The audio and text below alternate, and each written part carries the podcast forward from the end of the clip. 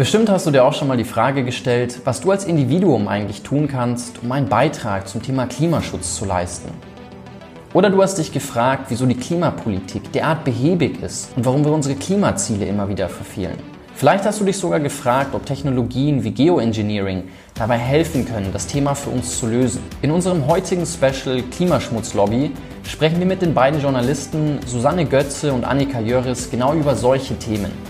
Wir diskutieren, welche Lobbys, Verbände, Unternehmen und Parteien welche wirtschaftlichen Interessen verfolgen und dadurch dringend notwendige Änderungen blockieren. Wir beleuchten die drei Gruppen der Klimaschmutzlobby, die Klimaleugner, Rechtspopulisten und Klimabremser und sprechen darüber, welche Gruppe den größten Einfluss hat und am gefährlichsten ist. Frau Götze und Frau Jöris erzählen außerdem, welche Erkenntnisse und Begegnungen sie im Laufe ihrer Recherchearbeit und ihrer zahlreichen Reisen am meisten schockiert haben. Während die Enthüllungen und das daraus entstandene, sehr empfehlenswerte Buch Klimaschmutzlobby eher Fassungslosigkeit und Ernüchterung hervorrufen, sprechen wir auch darüber, was Mut und Hoffnung macht und wie wir durch Aufklärungsarbeit eine starke, bremsende und schädliche Lobby schwächen können, um endlich Fortschritt hinsichtlich unserer Klimaziele zu schaffen und das Zeitalter der fossilen Energien verlassen können. Hi, ich bin Jonathan Sirk und willkommen bei den Gesprächen von morgen.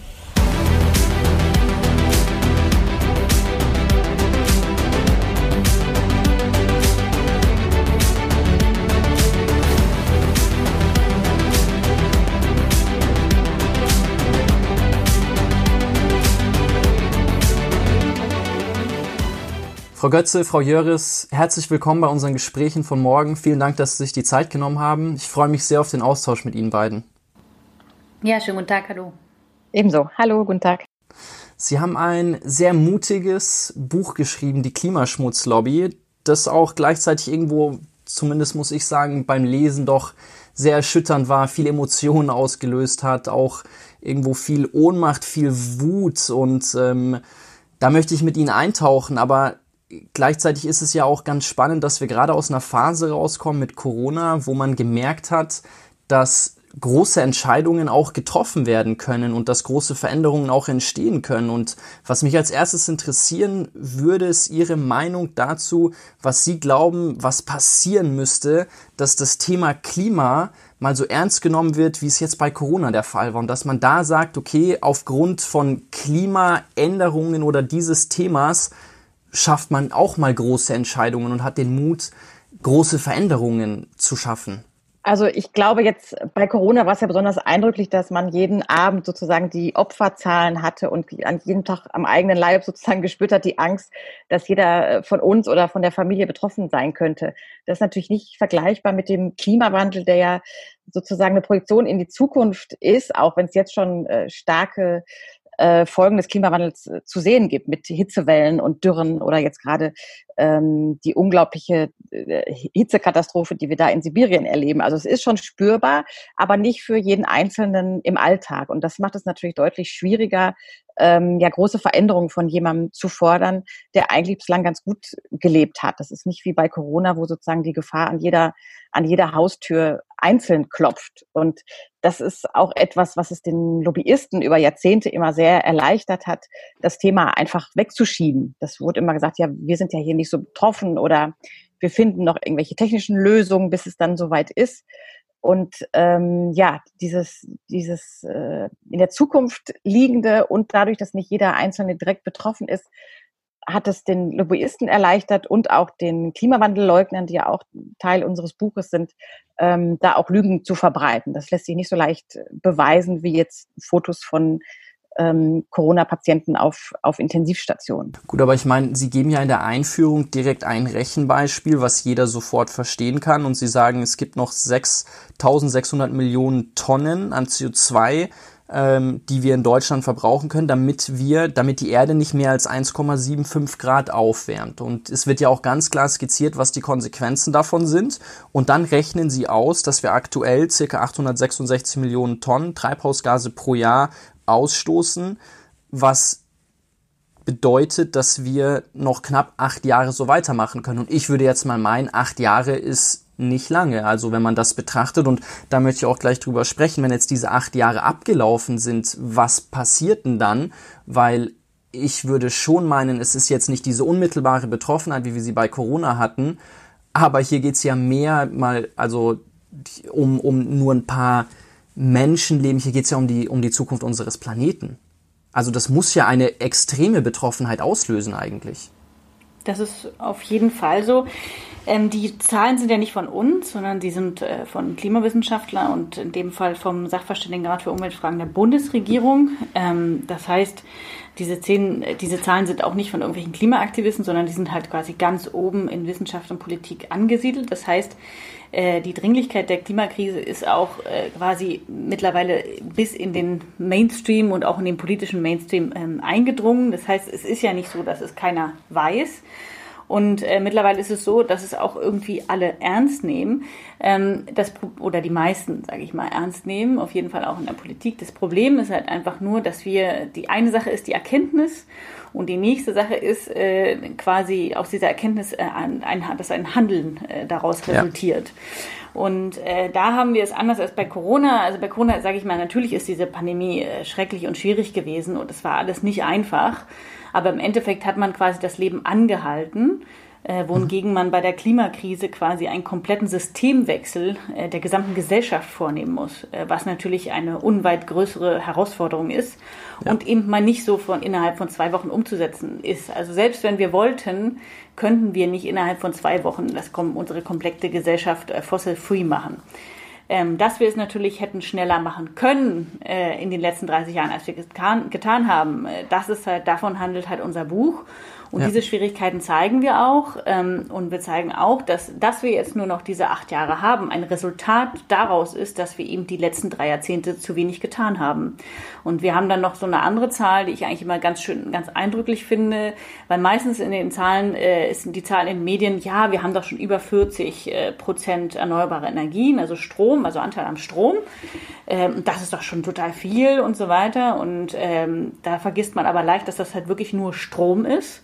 Und wenn wir uns den gesamten Primärenergieverbrauch anschauen von Deutschland, dann sind 80 Prozent noch fossil. Das heißt, wir haben den größten Batzen noch vor uns und wir haben die letzten 30 Jahre einfach verdammt wenig getan. Und deswegen sind wir jetzt so unter Druck. Wir als Land Deutschland kommen ja in Ihrem Buch tatsächlich auch nicht sonderlich gut weg. Ähm, aber da kommen wir noch drauf zu sprechen. Ich würde noch mal gerne auf diese acht Jahre ähm, zurückkommen. Wenn wir jetzt genauso weitermachen wie aktuell, wie glauben Sie, würde die Welt denn in acht Jahren aussehen? Was wären die gravierendsten Konsequenzen? Also die gravierendsten Konsequenzen, ob jetzt nach acht Jahren oder ob die jetzt nach zehn Jahren eintreten, spielt äh, im Grunde genommen ja auch keine Rolle, sondern es sind das einfach stimmt, die, ja.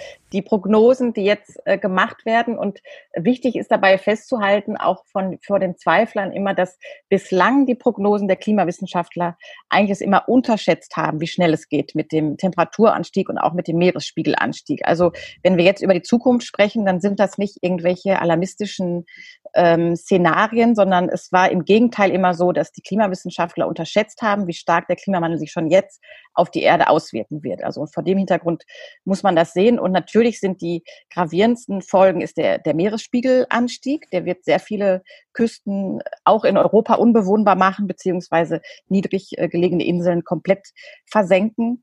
Dann ähm, natürlich die Dürren, die wir jetzt schon überall beobachten. Also es ist ja in, in Deutschland gibt ja jetzt schon ganze Landstriche, die schon im Juni so trocken sind, wie sie im August nicht hätten sein dürfen. Also das wird ganz mhm. schwierig, da ähm, die Ernte einzufahren, die man eigentlich normalerweise gewohnt ist einzufahren. Der, der Mais ist zum Beispiel sehr, sehr wasserbedürftig, der verwelkt dann einfach.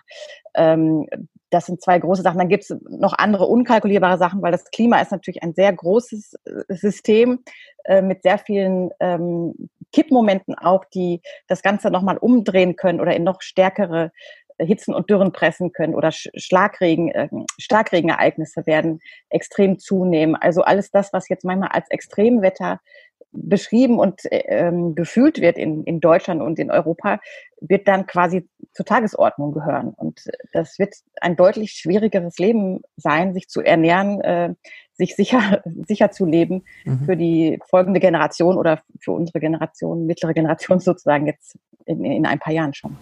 Und Wie wenn ich das, das mal Ich ja. kann mal ganz kurz einhaken da noch, weil was bedeutet das, man kann es vielleicht runterbrechen, auch was das für den deutschen Steuerzahler bedeutet. Und das interessiert ja auch die Leute immer am meisten. Weil im Endeffekt ist es, dass diese ganzen Folgen, die Annika beschrieben hat, am Ende trägt das die Gesellschaft und am Ende eben der Steuerzahler. Und das sind enorme Kosten, die davon auf uns zukommen. Also das eine ist natürlich, dass man ähm, dass Leute auch bedroht sind durch ihr Leben, beispielsweise durch Extremwetter, ne? also durch Stürme oder eben Starkregen etc. Das, äh, ähm, das führt ja auch zu, zu Todesfällen, diese Extremwetter. Das nächste ist aber, dass wir extreme Kosten, äh, mit extremen Kosten konfrontiert werden. Also beispielsweise die Dürre, die Annika erwähnt hat, in der Landwirtschaft. Wir müssen jetzt schon äh, Riesenhilfen bereitstellen, also für das Jahr 2018 und 2019 an die Landwirtschaft, also Landwirte, die, die quasi, wo ihr Feld quasi, ähm, die ihr Feld Feld nicht bestellen konnten oder wo quasi alles verwelkt ist etc., die halt Ernteausfälle haben. Also in der Landwirtschaft ist das eigentlich ein Riesenthema. Das nächste sind die Wälder. Was macht die Forstwirtschaft? Also ich war jetzt gerade wieder im Harz ne, und da quasi stirbt alles ab. Also nicht alles, aber man sieht richtige quasi Baumgruppen äh, und Berg äh, und Hänge, die quasi komplett braun sind. Ähm, das schadet dem Tourismus. Ähm, und das äh, nächste ist dann Skitourismus etc. Also es wird alles nicht mehr stattfinden. Und das mhm. nächste sind die Gesundheitskosten. Ne? Also die Leute werden mehr krank, wenn es höhere, wenn es stärkere Hitzewellen gibt etc. Äh, oder eben durch Extremwetter. Und das muss irgendwer bezahlen. Und das wird uns alle teuer zu stehen kommen. Jetzt hatten Sie gerade gesagt, ähm, dass vor allen Dingen auch die Landwirtschaft sehr stark davon betroffen ist. In Ihrem Buch kommt aber auch irgendwie sehr stark heraus, wenn man den ganzen Agrarbereich anschaut, dass die für diese Konsequenzen mitverantwortlich sind. Ich finde es schon immer wieder interessant, wenn man sich diese Bereiche anschaut, die dann am meisten gerettet werden müssen, wo der Steuerzahler am meisten für einspringen muss, eigentlich mit am meisten dafür verantwortlich sind.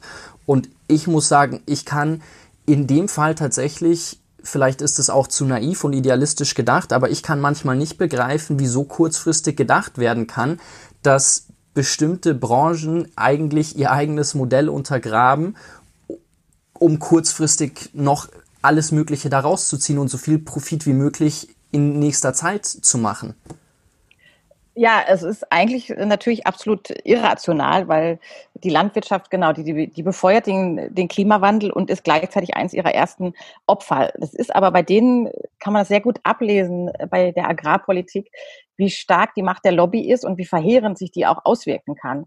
Weil diese Lobby aus Bauernverbänden, und da drin sitzen wiederum meistens die Großbauern. Also wir sprechen jetzt hier nicht von den kleinen Gemüsebauern, mhm. die wirklich 60, 70 Stunden in der Woche arbeiten und ähm, am Ende trotzdem nur gerade den Mindestlohn raus haben. Ne? Das sind jetzt nicht die großen finanziellen Profiteure, sag ich mal, die da jetzt für verantwortlich sind, sondern es sind äh, Lobbyinteressen, Verbandsinteressen, die seit Jahren in Berlin und in Brüssel dafür eintreten, dass das System ganz genauso bleibt, wie es jetzt ist. Das heißt, dass die Agrarsubventionen äh, aus Brüssel an denjenigen gezahlt werden, der die meisten Flächen hat, das nicht gefördert wird, wenn man sozusagen klimafreundliche Landwirtschaft versucht, etwa mit, äh, mit Gründünger oder indem man biologischen Anbau fördert oder indem man den Viehbestand reduziert. Das ist ja auch ein ganz großer Faktor, die Fleischwirtschaft, ähm, ganz große, äh, großer Klimatreiber ähm, dafür kämpfen die, dass das genauso erhalten bleibt. Die sind einfach sozusagen die Profiteure des alten Systems und wollen, dass es so weitergeht. Das ist ja ganz symptomatisch für diese ganze Klimaschmutzlobby. Das ist die, diejenigen, die sind die ähm, ja, in, aus den 2000er Jahren sozusagen ähm, die großen Gewinner waren, die Tonangeber, die bleiben jetzt da drin verhaftet an diesem System und wollen es nicht ändern. Und das führt dann dazu, dass wir wahrscheinlich auch in diesem Jahr sogar mit der äh, mit den, mit den neuen Budgetverhandlungen in Brüssel wieder dasselbe System haben, dass die großen Bauern das meiste Geld erhalten werden und äh, damit weiterhin diese klimaschädliche Landwirtschaft betrieben wird. Obwohl sie wahrscheinlich in diesem Jahr auch wieder unter der Großhitze ähm, in der Klimakrise leiden werden. Ich meine, der, die, Sie skizzieren ja auch sehr schön, wie viel Macht, wie viel Geld da dahinter steckt. Also ich muss schon gestehen, dass Ihr Buch eine gewisse Ohnmacht auch in mir ausgelöst hat, weil ich mir die Frage stelle, was kann ich tun, was kann man verändern, was gibt's für positive Beispiele und dann sieht man in Ihrem Buch, wie viele Leute, die für diese Themen brennen und was verändern wollen, eigentlich hingeschmissen haben und gesagt haben, gegen diese Lobbys anzukämpfen, macht einfach keinen Sinn. Bevor wir jetzt aber tiefer in diese politischen Themen und über unterschiedliche Lobbys eintauchen, würde ich gerne einmal noch auf die individuelle Ebene zu sprechen kommen, weil in unserem Podcast hier geht es auch ganz viel um Fähigkeiten für die Zukunft, Zukunftsfähigkeit generell und ich meine, jeder, der ihr Buch liest oder der sich mit diesem Thema auseinandersetzt, wird sich ja immer wieder die Frage stellen oder mit der Frage konfrontiert, wie man die Lücke zwischen Wissen, moralischer Zustimmung und dem tatsächlichen Handeln schließen kann. Es gibt ja ein ganz schönes Zitat, äh, das besagt, my, my, my sympathy is with the mouse, mouse, but I feed the cat. Und mich würde interessieren, wie Sie auch damit umgehen. Also wie kriegen Sie diese, diese Lücke für sich geschlossen? Also es ist erstmal so, dass ähm, genau, dass das auch so ein bisschen, also was Sie gerade beschreiben, es ist richtig, dass sich jeder fragt, äh, was was kann er selber tun und das ist ja dann quasi auch so eine äh, Sache. In dem Moment, wo ich die Erkenntnis habe, versuche ich etwas zu handeln. Das ist eigentlich der logische Schluss, den ich daraus ziehe. Das ist leider in der Politik halt nicht so passiert. Und eigentlich äh, verlangt man das jetzt quasi von den Leuten, dass sie das genauso, äh, dass sie das genauso machen.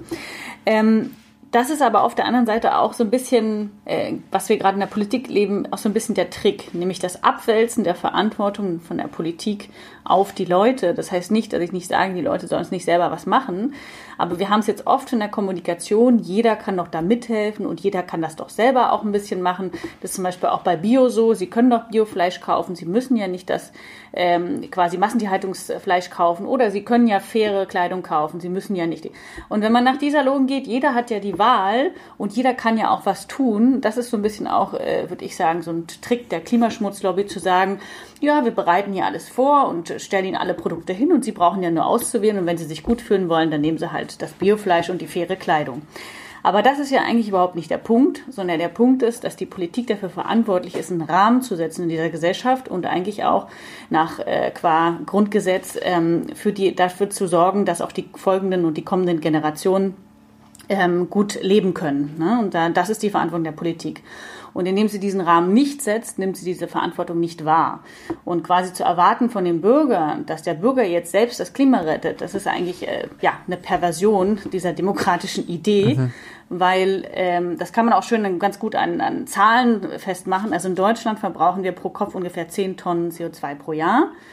Und äh, Wissenschaftler haben ausgerechnet, man kann selber reduzieren, indem ich zum Beispiel äh, nicht mehr fliege oder weniger fliege oder beziehungsweise kompensiere meinen Flug oder halt beispielsweise mit dem äh, nicht mehr mit dem Auto fahre, sondern mit dem Nahverkehr etc aber ich komme maximal auf fünf Tonnen runter. Vielleicht noch ein mhm. bisschen mehr, aber ich werde niemals von diesem kompletten Berg runterkommen, weil ich natürlich abhängig bin von der Infrastruktur, die um mich herum ist. Und diese Infrastruktur ist fossil.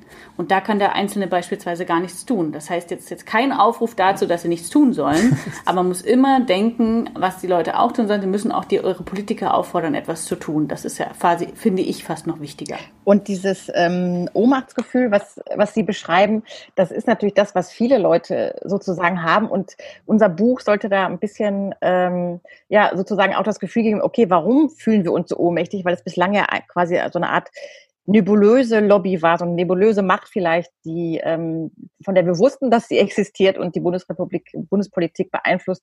Aber es war bislang eigentlich nicht so bekannt und wurde nie so zusammenhängend beschrieben auf den verschiedenen Ebenen, wer das eigentlich ist, wer diese Netzwerke eigentlich sind. Und deswegen haben wir jetzt auch schon im Gespräch mit verschiedenen ähm, ja, mit Luisa Neubauer waren wir vergangene Woche im Gespräch oder auch mit verschiedenen Wissenschaftlern, ähm, die dann sagen, ja, das wurde jetzt mal Zeit, dass dieser Lobby auch Namen, Gesichter und, äh, weiß ich nicht, Grafiken mit den Netzwerken oder so gegeben werden, wie in unserem ja. Buch, damit man auch weiß, ähm, womit man zu tun hat und gegen wen man sich eigentlich wenden muss. Und das ist eigentlich, glaube ich, jetzt auch die, die Wende, die die Debatte gerade nimmt, auch innerhalb der Fridays for Future Bewegung, die ja jetzt äh, kürzlich auch vor dem Bundesverband der deutschen Industrie ähm, demonstriert hat. Also dass jetzt ähm, nicht mehr einfach nur vor dem Kanzleramt äh, sozusagen demonstriert wird, weil natürlich äh, trifft Frau Werke sozusagen letzte Entscheidung. Aber vorher ist natürlich die ganze Lobbyarbeit hat schon längst stattgefunden mit den Staatssekretären äh, auf der auf der Ebene der Mitarbeiter im Wirtschaftsministerium beispielsweise, die ganzen äh, Thinktanks und äh, Lobbyverbände, die da auf die Parlamentarier einwirken. Und das sind eigentlich diejenigen, die man, die man kennen muss, um ja, um in der Debatte auch zu wissen, äh, worum es da eigentlich geht. Das ist ja sonst immer so eine Schattendebatte um Arbeitsplätze ja. oder so. Und ähm, ja, das ist sozusagen, unser Buch ist jetzt die, die Lösung sozusagen für diese Schattendebatte, dass man das ans Licht, ans Licht bekommt, wer das eigentlich ist, der das verhindert, um dann sich nicht mehr ohnmächtig zu fühlen, sondern befähigt zu fühlen, zu sagen, okay, das, das sind die Strukturen, die wir ändern müssen, damit sich auch die Politik ändert. Auch diese Debatte um die Arbeitsplätze, ich meine, das ist ja grotesk, wie Sie in Ihrem Buch beschreiben, wie viele Arbeitsplätze eigentlich in den erneuerbaren äh, Energiebereich äh, verloren gegangen sind, wie wenig Arbeitsplätze im Kohlebereich, also um, um, um wie wenig Arbeitsplätze es da vergleichsweise tatsächlich geht. Und es ist ja nicht so, als, als könnte man dann keine Lösung dafür finden. Vor allen Dingen, wenn man sich anschaut, wie viel Gelder da reingepumpt werden, um diesen, diesen Kohlebereich aufrechtzuerhalten. Aber das heißt jetzt, in letzter Instanz, wenn ich mich entscheiden möchte, da zu sagen, okay, das kann so nicht weitergehen, müsste ich in die Politik gehen, müsste ich gucken, dass ich auch ähm, entsprechend mit Entscheidern in Kontakt komme, um dann dagegen wirken zu können oder äh, gehe ich mit auf die Straße oder wo kann man ansetzen? Was kann man tun? Also ähm, genau, es gibt natürlich unendlich viele Wege. Genau, man kann sich in eine Bewegung anschließen, wenn man möchte. Man kann äh, spenden an Lobby Control oder andere Organisationen, die sich da äh, mit, mit beschäftigen. Man kann sozusagen äh, unser, unser, unser Buch lesen oder weitergeben, dass es auch nicht mehr so häufig passiert, dass die Lobbyisten nicht als Lobbyisten erkannt werden. Ne? Das ist ja auch ein großes Problem, was wir mehrfach äh, gefunden haben in unserem Buch, wenn wir äh, uns irgendwelche Talkshows angeguckt haben oder oder Zeitungsartikel über bestimmte Personen, die eben zu diesem Klimaschmutz-Lobby-Netzwerk gehören, die sitzen dann da manchmal in, in, in Talkshows oder bei Interviews und es wird nicht gesagt sozusagen, dass sie aus einer bestimmten Richtung kommen, dass sie beispielsweise von der Initiative Neue Soziale Marktwirtschaft sind, die letztendlich äh, von den Arbeitgeberverbänden der Industrie bezahlt wird. Und die sitzen dann da als neutrale Politiker oder als Experten. So. Und wenn man sich das sozusagen schon mal aneignet, ähm, das, das mehr zu durchschauen. Und das wäre auch sozusagen gut für die, für die Redaktion in den verschiedenen Fernsehsendern und, und Zeitungen und Medien und auch für sozialen Medien wäre es natürlich sehr wertvoll. Wenn das mehr durchschaut würde, dann verliert die Lobby auch sehr äh, an ihrem Einfluss. So, und das, das ist auch eine Strategie, die ich jetzt für sehr vielversprechend halte. Das heißt, Ihr Wunsch mit dem Buch eigentlich an den Leser ist auch einfach, dass er aufgeklärt ist, dass er diese Zusammenhänge versteht, dass er auch erkennt, wer hinter welchen Interessen steckt, um dann, wie Sie es gerade gesagt haben, die Lobby tatsächlich dadurch zu schwächen? Ja, also der Punkt ist, dass überhaupt diese Lobby-Netzwerke, die wir da aufgedeckt haben, ähm, das ist generell einfach viel zu wenig im Gespräch. Also Lobbyisten in, in allgemein, das, das fliegt nur mal auf, wenn, wenn beispielsweise der Spiegel jetzt gerade ähm, ähm, da Politiker enttarnt, die da quasi irgendwelche Firmen lobbyieren, in Ministerien etc. Und also wenn dann mal sowas geleakt wird, dann fliegt das auf. Aber ansonsten ist das wirklich, ja, wie Brecht sagt, also das sind die, die im Dunkeln agieren und das können sie auch machen. Das ist. Also beispielsweise haben wir Fridays for Future sind auf der Straße und machen Krach. Äh, und hinten äh, im, im, im, äh, im, Verkehrsministerium geht dann wieder der Lobbyist ein und aus. Aber den sieht ja keiner, der macht keinen Krach. Ne? Und da wir in Deutschland kein Lobbyregister haben, äh, wissen wir auch nicht, wer sich mit wem trifft. Also das ist auch gewollt so. Ne? Und das wird auch ähm, gezielt auch von der Union äh, seit Jahren verhindert, dass wir an so beim Lobby. Das hat ja alles einen Grund, warum das so ist, warum es sowas nicht gibt und in anderen Ländern äh, schon. Und ähm, genau, und der Punkt ist, dass man eben da, das ist ja auch unser Job als Journalisten, wir sind ja quasi keine Klimaaktivisten, sondern Journalisten und unser, unser Punkt ist die Aufklärung und Themen, wo wir denken, die sind unterbelichtet, das ist aber von gesellschaftlichem Interesse, die quasi nach vorne zu bringen und, ähm, und äh, die Zusammenhänge aufzuzeigen. Und wenn Sie nachschauen, was ist so an Lobbyisten oder Netzwerkberichterstattung gibt zu dem Thema, da, da sind sie, werden sie wirklich nicht sehr fündig. Also da, da gibt es einfach nicht so viel. Beispielsweise ist das Thema in, äh, in den USA viel stärker schon da gibt es auch dort schon Literatur dazu und da ist, also, ist das wirklich ganz gut beleuchtet. Aber hier in Europa so allgemein, also wir haben das ja nicht nur für Deutschland gemacht, diese Recherche, sondern halt auch beispielsweise in Polen und in Tschechien und in Frankreich vor allen Dingen auch und in Brüssel untersucht äh, wie es dort aussieht, äh, ja, da gibt es nicht so viel. Ähm, da gibt es halt auf dem Gebiet ein paar NGOs, die mal so einen Bericht machen zu einer bestimmten Branche. Aber so äh, allumfassend, wie wir das jetzt gemacht haben, äh, gibt es das noch nicht. Und deswegen haben wir uns auch dazu entschlossen, dieses Buch zu schreiben.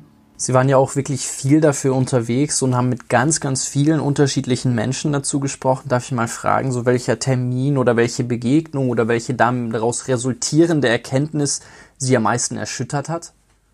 Also am meisten erschüttert und beeindruckt hat uns in der Recherche eigentlich, wie eng letztendlich ein relativ überschaubarer Zirkel ähm, ist aus, aus Marktradikalen und ähm, Mitarbeitern oder auch teilweise Staatssekretären im, im Wirtschaftsministerium. Und es war bei unserer Recherche ja tatsächlich häufiger so, dass wir, ähm, ich bin ja in Frankreich, Susanne in Berlin, also wir sind dann ja, quasi so eine Standleitung bei unseren Recherchen und ähm, per Telefon und dann waren wir immer auf der Suche nach, äh, wo treffen sich diese Leute, auf welchen Veranstaltungen, wie häufig sehen sie sich, äh, promoten sie sich gegenseitig auf Social Media, wie funktioniert dieses Netzwerk und wenn man da einmal auftaucht, dann sieht man eigentlich, äh, eintaucht, dann sieht man eigentlich, wie sehr das alles eng verknüpft ist. Also der eine geht auf die eine Veranstaltung, äh, beispielsweise von den Familienunternehmern, dann trifft man sich wieder bei der Jahrestagung der Initiative Neue Soziale Marktwirtschaft und dann äh, dreht man ein kleines Video mit dem Staatssekretär im Wirtschaftsministerium und dann geht man noch abends irgendwie einen Cocktail trinken äh, in der Brüsseler, in so einem Brüsseler Zirkel, der irgendwie nur so Eingeweihten sozusagen vorbehalten ist und am nächsten Tag geht man dann noch Tennis spielen oder so. Also das ist, ähm, das war das, ja, es hat uns nicht extrem erschreckt, weil das haben wir uns darauf vorbereitet, dass das jetzt sozusagen das, das war ja sozusagen unsere Aufgabe, genau das rauszufinden. Aber es war trotzdem nochmal sehr beeindruckend, wie gut, wie gut geölt das funktioniert und wie sehr diese Leute ja auch teilweise seit, seit Jahrzehnten ähm, sich gegenseitig pushen und die Politik in eine bestimmte Richtung drehen. Von den Erlebnissen her können wir vielleicht noch ein bisschen ergänzen, damit man sich das ein bisschen vorstellen kann, wie schwierig teilweise diese Recherche auch war. Also wir hatten natürlich, ähm, natürlich haben die Journalisten, generell immer die, die größten Schwierigkeiten mit Leuten, die natürlich eigentlich nicht über Sachen reden wollen. Äh, jedenfalls auch nicht, nicht in der Presse, aber meistens ist ja das äh, auch das Spannende natürlich auch für den Leser oder den Hörer oder den Fernsehzuschauer danach. Und beispielsweise haben wir uns ja halt auch in diesen, sage ich mal, klassischen Leugnerkreisen bewegt. Also das war jetzt vielleicht auch nicht überraschend, aber das sind halt auch so sage ich mal, relativ äh, lustige Anekdoten entstanden, dass wir dann quasi so rausgeschmissen wurden, äh, Hausverbote bekommen haben, etc. Ähm, ja, was schon sehr eindringlich war und die Leute halt auch teilweise richtig aggressiv geworden sind ähm, und auch immer noch aggressiv sind und uns auch angehen. Also das ist so diese, diese Seite ähm, der Klimaschmutzlobby, die halt wie gesagt auf dieser Leugnerseite steht und auf der anderen Seite war ich beispielsweise auch bei im Heartland Institute äh, in den USA und dort hat man es dann wirklich ja mit so den, den reichen Leugnern zu tun, also die auch wirklich viel Geld haben und die einen dann wirklich ins Mikro auch erzählen und damit auch überhaupt kein Problem haben, dass sie halt vorgestern mit Trump telefoniert haben und wieder das neueste Slide geschickt haben und der erzählt das dann und sie hätten ja dafür gesorgt, dass er aus dem Paris-Abkommen und so weiter aussteigt. Ja. Also das sind so Leute, die dann wirklich nah dran sind und als drittes vielleicht Erlebnis, was für uns auch toll war, eben Leute, also Insider zu treffen, die beispielsweise in Ministerien arbeiten äh, oder arbeiten meistens gearbeitet haben, die jetzt beispielsweise in Rente sind und wirklich jahrzehntelang im Umweltministerium oder im Wirtschaftsministerium gearbeitet haben und dann einfach mal auspacken wollen. Die wollen zwar dann teilweise nicht genannt werden, aber die sagen, nee, wir wollen es jetzt mal erzählen, wie es war. Und sowas sind dann Informationen, die auch wirklich wertvoll sind und die dann wirklich auch mal erklären, wie das da auch in so einem riesen Uhrwerk von Ministerium abgeht. Wo man ja das Gefühl bekommt, also zumindest so die ersten 230 Seiten von ihrem Buch, dass die Klimaschutzlobby, also jetzt mal, wenn man das Ganze positiv betrachten möchte, da komplett unterbesetzt und eigentlich viel weniger Einfluss, viel weniger Chance hat. Also wenn man sich auch anschaut, viele Unternehmen, die sie zitieren, viele NGOs, viele Verbände und auch die ganzen Parteien, da kommt niemand jetzt sonderlich gut weg. Wenn ich jetzt zum Beispiel mir als Wähler, nachdem ich ihr Buch gelesen habe, die Frage stelle, also ich meine mich nicht erinnern zu können, dass viel über die Grünen gesagt wurde, aber eigentlich stelle ich mir danach die Frage, okay, so, pff, wen kann ich da eigentlich noch unterstützen? So, wer vertritt wirklich die Interessen, die ich als Bürger habe, wenn ich da eine Veränderung mir wünsche? Ja, also wir geben natürlich jetzt äh, keine Wahlempfehlung sozusagen, aber dieses, diese, dieses Ungleichgewicht, das ist natürlich, das lässt sich auch tatsächlich in Zahlen fassen. Ne? Also in, in Brüssel beispielsweise ähm, haben die, die Umweltorganisationen ähm, ein Budget, das ist zehnmal so klein wie das von den Industrieverbänden. Ne? Und die haben auch nur ein Zehntel der Leute da sitzen in Brüssel, die akkreditiert sind, um im Parlament sozusagen die Parlamentarier zu bearbeiten, um dass die Politik in ihre Richtung geht. Also das Ungleichgewicht äh, ist enorm, obwohl natürlich eigentlich die Schutzlobby, wenn man es so nimmt, äh, zahlenmäßig eigentlich viel größer ist. Das ist ja auch das Ungerechte in diesem Spiel sozusagen, dass ja die meisten Menschen auch jetzt in Umfragen sich absolut für Klimaschutz aussprechen. Fridays for Future, die haben ja riesige Demonstrationen auf die, äh, auf die Straße gebracht. Ähm, das sind natürlich eigentlich deutlich viel mehr Menschen als jetzt diese wirkliche Klimaschmutzlobby. Nur sie haben halt nicht die Macht und auch nicht das Budget, das durchzusetzen. Und dieses Ungleichgewicht macht die Klimaschmutzlobby die ganze Zeit so stark. Ich wollte noch was zu den Parteien nochmal sagen. Und zwar ist das so, dass man, dass man, also man, man kann das natürlich schon sehen, dass die Ansammlung äh, von, von Leuten, die Klimaschutz ausbremsen, eher am konservativen Spektrum ist. Das, das, kann, das kann man schon sehen. Ähm, auf der anderen Seite ist es eigentlich so, dass man es historisch noch nicht mal so sagen kann. Also man hätte nicht sagen können, dass es von vornherein ein grünes oder sogar ein linkes Thema war. Eigentlich überhaupt nicht, weil wie gesagt, in den Ende der 80er Jahre, als das wirklich in die Politik gekommen ist, das Thema, also 1989 mit der ersten Enquete-Kommission des Bundestages ähm, zum, Klimawandel, zum Klimawandel oder zur Erderwärme, wie es damals noch hieß, ähm, da, das hat ein CDU-Politiker geleitet, dieses Gremium. Ne? Und äh, danach auch abwechselnd SPD und CDU ähm, das stark gemacht, das Thema. Also jedenfalls im, Rahmen, im Bundestag, in der Bundestagsfraktion. Äh, und dann die erste der Umweltminister nach der Wende, also Klaus Töpfer, hat das Thema ganz stark verfolgt. Und äh, 1995 hat Angela Merkel die erste UN-Klimaschutzkonferenz in Berlin übrigens eröffnet. Ne? Deutschland als großer Vorbereiter, Vorreiter, international, Klimaschutz etc. Ne?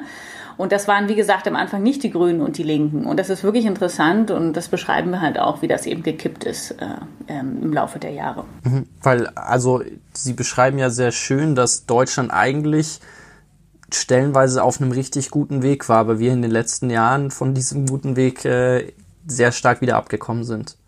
Genau. Und das ist diese, diese Geschichte mit wirklich 1989. Also ich meine, bekannt ist in der größeren Weltöffentlichkeit ist es ja quasi seit den 70er Jahren, dem Club of Rome Bericht etc. Aber wirklich angekommen äh, ist es dann quasi auch durch diese Diskussion um, um Ozon. Äh, in, in, diesem Schwange wurden dann auch über die Erderwärmung im Bundestag äh, gesprochen, noch vor der Wende. Ja, und ist dann äh, wirklich zum relativ starken Thema geworden. Und ich glaube, und man hat uns das auch in Gesprächen quasi im Hintergrund so erzählt, auch Vermutungen, beziehungsweise auch Leute, die teilweise dabei sind, die bei waren, beziehungsweise und dann jetzt in Rente sind, die dann gesagt haben, ja, am Anfang hat man das unterschätzt, das Thema. Man dachte, klar, das ist wichtig und hat die Wissenschaft auch ernst genommen, aber es war am Anfang den äh, vielen überhaupt nicht klar, dass da eigentlich ein kompletter Systemwechsel dran sind, äh, hängt. Und als dann dachte ich, ja, ein paar Erneuerbare und so, und das geht ja irgendwie alles parallel. Und dann irgendwann im Laufe der Zeit ist äh, eigentlich allen klar geworden, dass man hier ganz schön vielen Leuten mit dem Thema auf den Füßen tritt. Also vor allem eben dieser fossilen, ähm, für den fossilen Lobbyisten und auch den großen Stromkonzernen etc. Und äh, auch natürlich der Autoindustrie etc. Und dann wurde es halt schwierig. Äh, das ist das Problem, dass man sich das am Anfang nicht vorstellen konnte. Wobei ja Berichte schon 1972 rausgekommen sind, die aufgezeigt haben, wenn wir so weitermachen wie jetzt, mit vor allen Dingen unserer Wachstumsgesellschaft, unseren Lebensstandard nicht ändern, dass Ende dieses Jahrhunderts die Gesellschaft, wie wir sie kennen, überhaupt nicht mehr existieren kann. Also da stelle ich mir schon die Frage, wie das unterschätzt werden konnte. Genau, das meinte ich mit dem Club of Rome, genau. Okay, mhm. ja. Genau, aber, das, aber, unser Problem ist ja auch nicht sozusagen die Erkenntnis. Ne? Das liegt ja wirklich alles vor seit Jahrzehnten. Es wurde alles prognostiziert. Ist es so gekommen oder es ist noch schlimmer gekommen und alles wird schon ewig diskutiert. Also auch nochmal aus diesem historischen Schwanger, die CO2-Steuer beispielsweise, die war auch schon in den 90ern im Bundestag, hatte schon die SPD und die CDU darüber diskutiert, ob man die nicht einführen sollte. Jetzt wurde letztes Jahr immer noch bekämpft von der CDU, also 30 Jahre später. Also das heißt, es, es liegt längst vor, aber die Leute, die halt an dem alten System festhalten wollen und die von ihm profitieren, ähm, die wollen die Veränderung nicht und da können noch so viele Zahlen auf die einprasseln.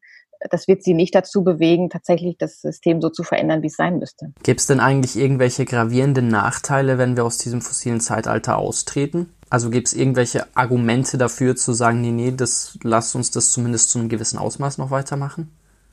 Also ich glaube, die Argumente natürlich, also wenn Sie jetzt ein Kohlekonzern sind oder ein Ölkonzern oder nach Gas bohren, dann hat das natürlich extreme Nachteile für Sie und das ist ja auch das Problem, warum sich so wenig bewegt oder immer noch auch extrem viel Kapital in diese Branchen fließt. Übrigens auch noch weiterhin und es ist nach dem Paris Abschluss des Pariser Abkommens äh, laut äh, offiziellen Zahlen auch sogar noch angestiegen.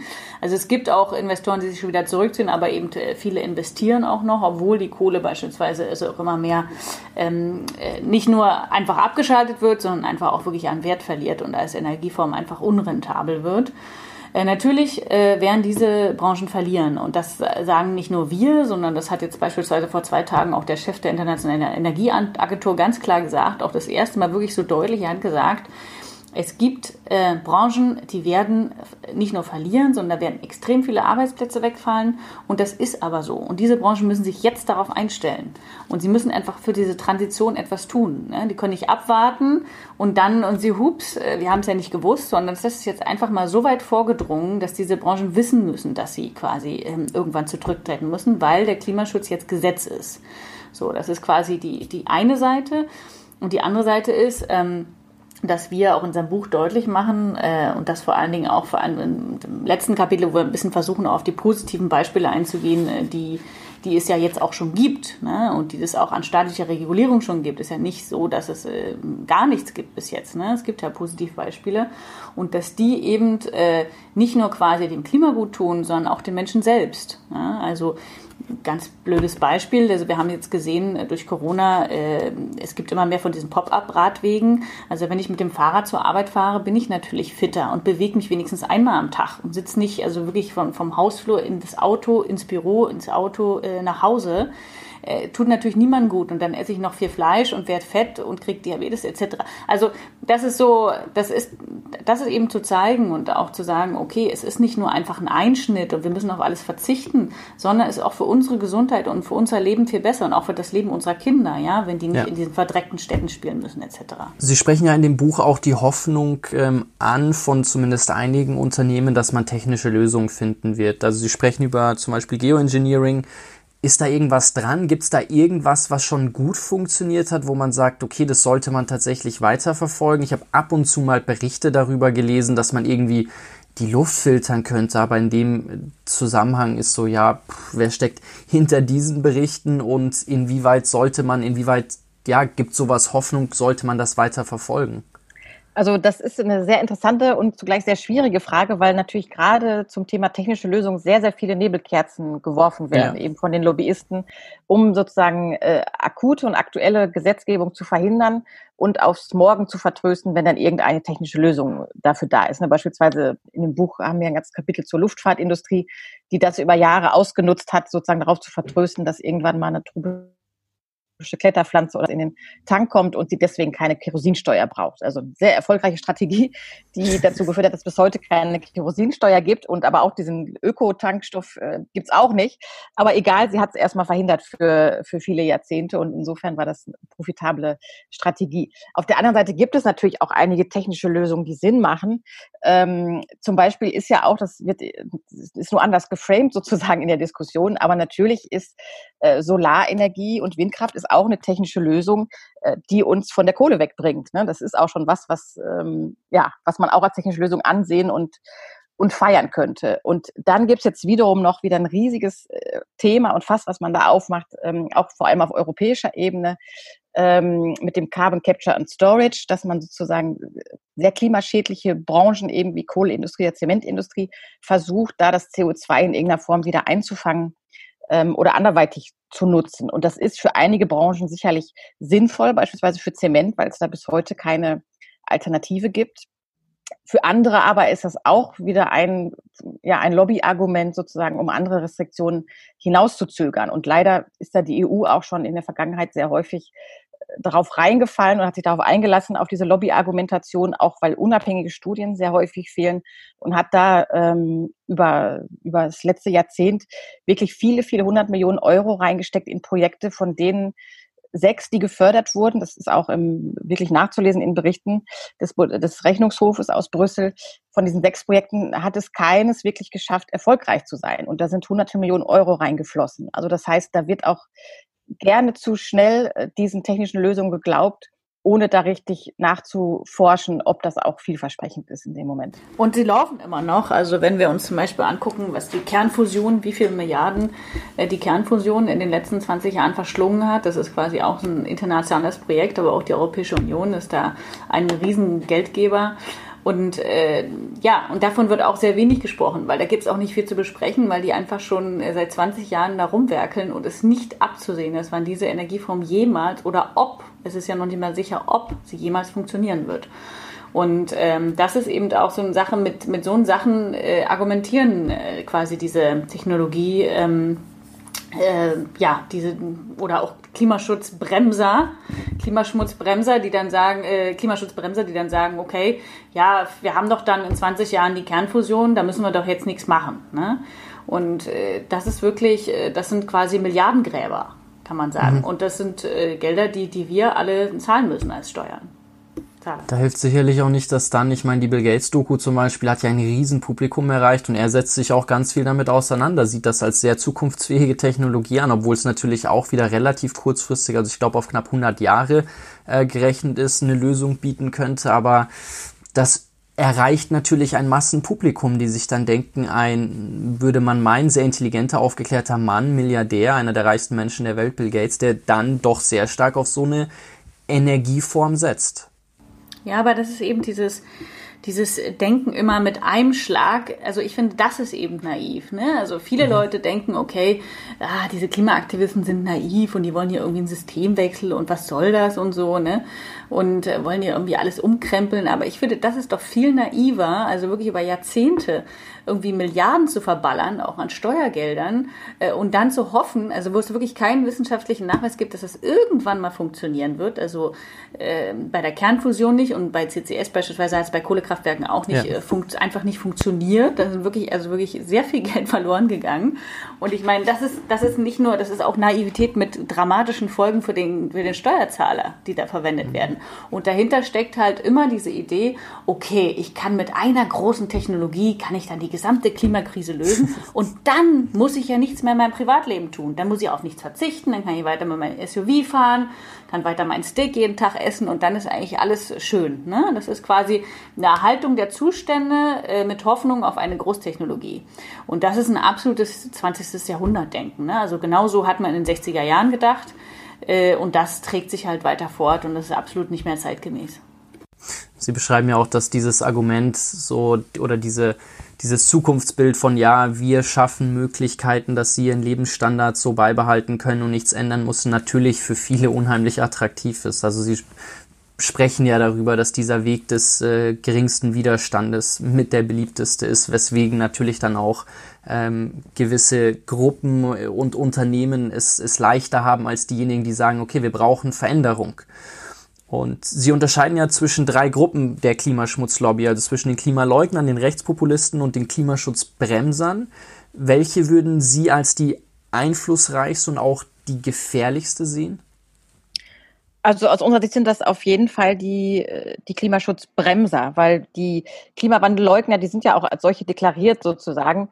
Die nimmt auch der Großteil der Bevölkerung, nimmt diese nicht ernst, auch wenn sie natürlich trotzdem mit ihren äh, zweifelhaften Studien immer mal wieder es in die Medien schaffen oder da den Diskurs ein bisschen beeinflussen können. Und die Rechtspopulisten sind natürlich auch gefährlich, äh, gerade wenn man sieht, welchen Einfluss die inzwischen im Europaparlament haben und da auch bestimmte Klimaschutzgesetze blockieren können. Aber ähm, das Gefährliche sozusagen an der dritten Gruppe, an den, an den verdeckten Bremsern, ist eben, dass sie ähm, nicht als solche auftreten natürlich. Ja. Also sie werden da in dieser Gruppe der CDUler, FDPler oder auch der, der Wirtschaftsvereinigung oder marktradikalen Thinktanks, werden sie niemanden oder nur schwer jemanden finden, der sich hinstellt und sagt, ähm, wir brauchen keinen Klimaschutz und der Klimawandel ist Unsinn oder ist nicht menschengemacht. Das wird dann niemand sagen, das glaubt auch wahrscheinlich niemand von denen, sondern die werden alle sagen, Klimawandel ist ganz schlimm und jetzt müssen wir mal bald irgendwas tun. Aber nicht jetzt und auch nicht das, was, was eigentlich wissenschaftlich angesagt wäre, sozusagen.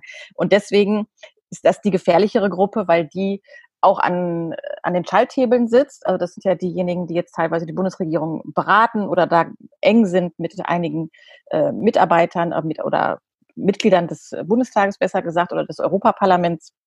Das sind diejenigen, die wirklich über die Politik bestimmen und die eben alles ausbremsen, was, ähm, was gut wäre für den, für den Klimaschutz. Sie erwähnen ja doch sehr, sehr viele Gesprächspartner. Einige davon sind auch, auch Frauen, was mich mal interessieren würde in diesen Klimaschmutznetzwerken und Institutionen.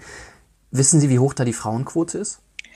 Also es gibt äh, es gibt nur umgekehrt eine Zahl darüber, wie viele sozusagen wie viele ähm, der Aktivisten und Aktivistinnen der von Fridays for Future, da wissen wir, dass es äh, letztes Jahr mal auf einer weltweiten Demotag waren so ungefähr 70 Prozent Frauen. Also auf der Seite ist es umgekehrt auf jeden Fall ein Übergewicht an Frauen. Auf der anderen Seite gibt es da keine direkten Zahlen, weil sich das ja aus sehr unterschiedlichen ja. ähm, äh, sozusagen ja Thinktanks und Abgeordnetengruppen und so weiter zusammensetzt. Das kann man jetzt deswegen nicht fassen. Aber es sind natürlich sehr überwiegend Männer, einfach deswegen, weil auch sehr überwiegend Männer die größten Profiteure des alten Systems waren und deswegen ja. sind es auch jetzt dieselben, die jetzt den Umschwung verhindern wollen. Und äh, das ist ganz klar, bei den Klimawandelleugnern war es sogar noch extremer. Also da, da könnte man wahrscheinlich schätzen, sind es 90 Prozent und wenn nicht sogar mehr. So, und bei den Bremsern und, kommt man vielleicht ähnlich an eine ähnliche Zahl. Ja. Also Sie müssen sich vorstellen, wenn Sie in so eine Klimaleugner-Konferenz reinkommen und da ist so ein, so ein Hörsaal und da sitzen ganz viele Zuhörer, sind definitiv 90 Prozent von diesen Leuten also Männer und meistens über 60. Also das heißt, mhm. äh, will man hier nicht irgendwelche Stereotypen verbreiten, aber das ist einfach unsere Erfahrung. Wir haben mehrere dieser Konferenzen auch besucht und gerade im Leugnerspektrum ist das ganz äh, eindeutig. Das sind meistens quasi Leute, die, wie gesagt, äh, über ihr Arbeitsleben bereits hinaus sind und äh, eben aus diesem alten 20. Jahrhundert Denken kommen. Deswegen äh, argumentieren die auch so. Es sind auch ein paar Junge dabei, aber wie gesagt, äh, vernachlässigenswert. Und äh, ja, und wie Annika sagt, in den anderen Bereichen ist es ein bisschen komplexer, aber natürlich ist es evident, dass Frauen, die natürlich im 20. Jahrhundert nicht so viele hohe Stellungen auch bekleidet haben, auch in der fossilen Industrie nicht etc., dass es natürlich davon dann weniger gibt, klar.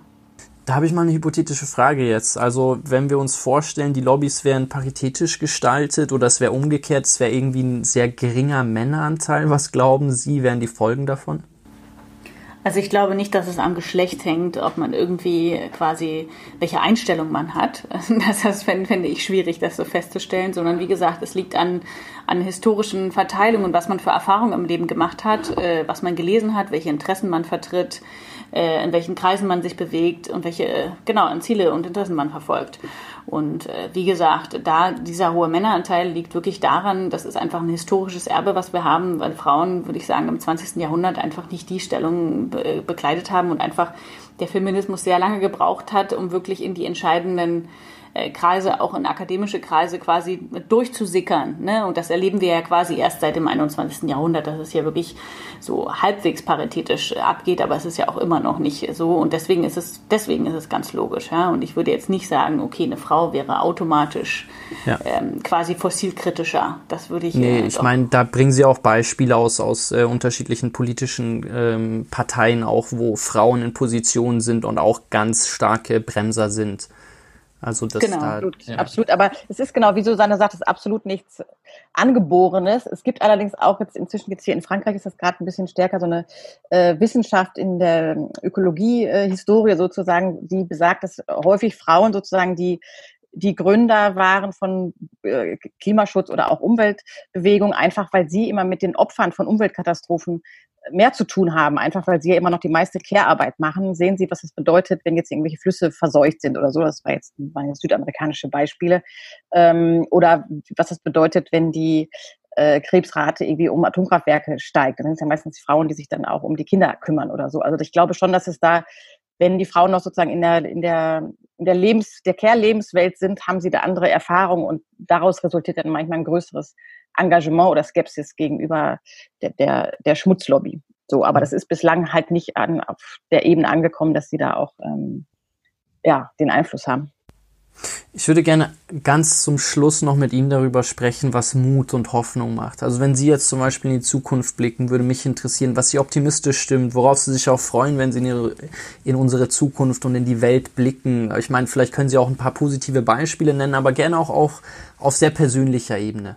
Ähm, also ich, äh, was mir Hoffnung macht, ist erstens, dass ich glaube, dass es ähm, nicht mehr ewig so weitergeht mit der Klimaschmutzlobby. Also dass wenn wir da weiter Aufklärung betreiben und die Leute das weiterhin so sehr interessiert, dass die Politik dann nicht mehr so weitermachen kann wie bislang die Bundesregierung oder die verschiedenen verschiedenen Regierungen. Und ich glaube auch, dass wenn äh, man das mal ausprobiert, wie das ist, ein klimafreundliches Leben, dass sich dann viele sogar ganz, ganz freiwillig, ohne Klimadrohung sozusagen dafür entscheiden würden. Also ich persönlich beispielsweise lebe, ja, wenn man so will, klimafreundlich einfach deswegen, weil das für mich das bessere Leben ist. Also ich, mhm. Äh, ich hasse es, äh, Auto zu fahren. Ich fahre sehr gerne Bahn. Ähm, wenn man, äh, irgendwann habe ich mir auch das Fleischessen abgewöhnt, weil, ähm, ja, es mir auch nicht mehr so viel Spaß macht und ich den Rest entdeckt habe, sozusagen, was man anderes Leckeres essen kann. Wir haben irgendwie unseren Gemüsegarten hier in Frankreich, aus dem wir uns so mehr oder weniger ernähren. Und das macht alles total viel Spaß. Das macht auch den Kindern Spaß. Und ähm, das ist meiner Meinung nach das bessere Leben. Und noch mehr kann man das ja ablesen an den Städten, was die Leute eigentlich wollen und woran sie sicherlich Spaß bekommen können, noch mehr als jetzt. Also an, an größeren Grünflächen, an Straßen, die für Radfahrer und Fußgänger reserviert sind. Das sind ja alles tolle Ausblicke, die sicherlich Hoffnung machen. Was empfehlen Sie Leuten, die gerne mal ein Steak essen und gerne mal irgendwo Urlaub machen? Also ich meine, das ist ja dann, es gibt ja Leute, die sind sehr aufgeklärt und die haben dann diesen moralischen Konflikt und denken sich so, okay, einerseits möchte ich klimafreundlich leben und andererseits ist ein Steak auch mal lecker und ist die Reise irgendwohin mal, mal, mal schön. Was, was, was sagen Sie denen? Also ich, würde sagen, natürlich muss man dir empfehlen, vielleicht mal was anderes auszuprobieren. Einfach um mal so ein, was anderes in seinem Leben auch kennenzulernen, weil das meiste sind, glaube ich, einfach Gewohnheiten und man kennt nichts anderes. Das ist ja bei anderen Sachen auch so. Und äh, die Frage ist immer kurz über seinen Kellerrand hinauszuschauen und einfach mal was anderes zu probieren und mal das Gemüseschnitzel zu bestellen oder, oder auch mal äh, Urlaub, wie wir es jetzt auch durch Corona natürlich gezwungen ja. sind, in Mecklenburg-Vorpommern machen zu müssen, am See. Da ist auch schön. Äh, so eine Geschichten. Ähm, aber gleichzeitig will ich nochmal ganz wiederholen, was wir am Anfang gesagt haben. Ähm, ich, unser Buch ist auch ein Appell dazu, äh, quasi nicht äh, quasi jetzt schuldbewusst die ganze Zeit rumzurennen, sondern eben auch einzusehen, okay, die Politik muss den Rahmen verändern, weil wir können das auch so gerne unseren Gemüsegarten bewirtschaften oder vegan essen, wie wir wollen, also wir als Buchautoren. Es, wir werden trotzdem in der Minderheit bleiben. Also ich mhm. glaube persönlich einfach nicht, äh, dass wir dann, wenn wir alle gemeinsam uns alle motivieren, irgendwann zu dem Punkt kommen, dass wir die Klimakrise lösen. Also so, das ist einfach auch so eine, ja, so ein naives Narrativ quasi von, von der anderen Seite, was, was Schwachsinn ist. Sondern es wird immer eine Minderheit bleiben in dieser Konsumgesellschaft, in der wir nun mal leben und der wir uns auch schwer erwehren können. Und äh, deswegen äh, braucht es einfach Regeln. Und es braucht neue Regeln für, für dieses 21. Jahrhundert und für den Klimaschutz. Und äh, ansonsten wird sich nichts verändern. Wie gesagt, wir können da ein bisschen dran kratzen, aber das wird es nicht rocken.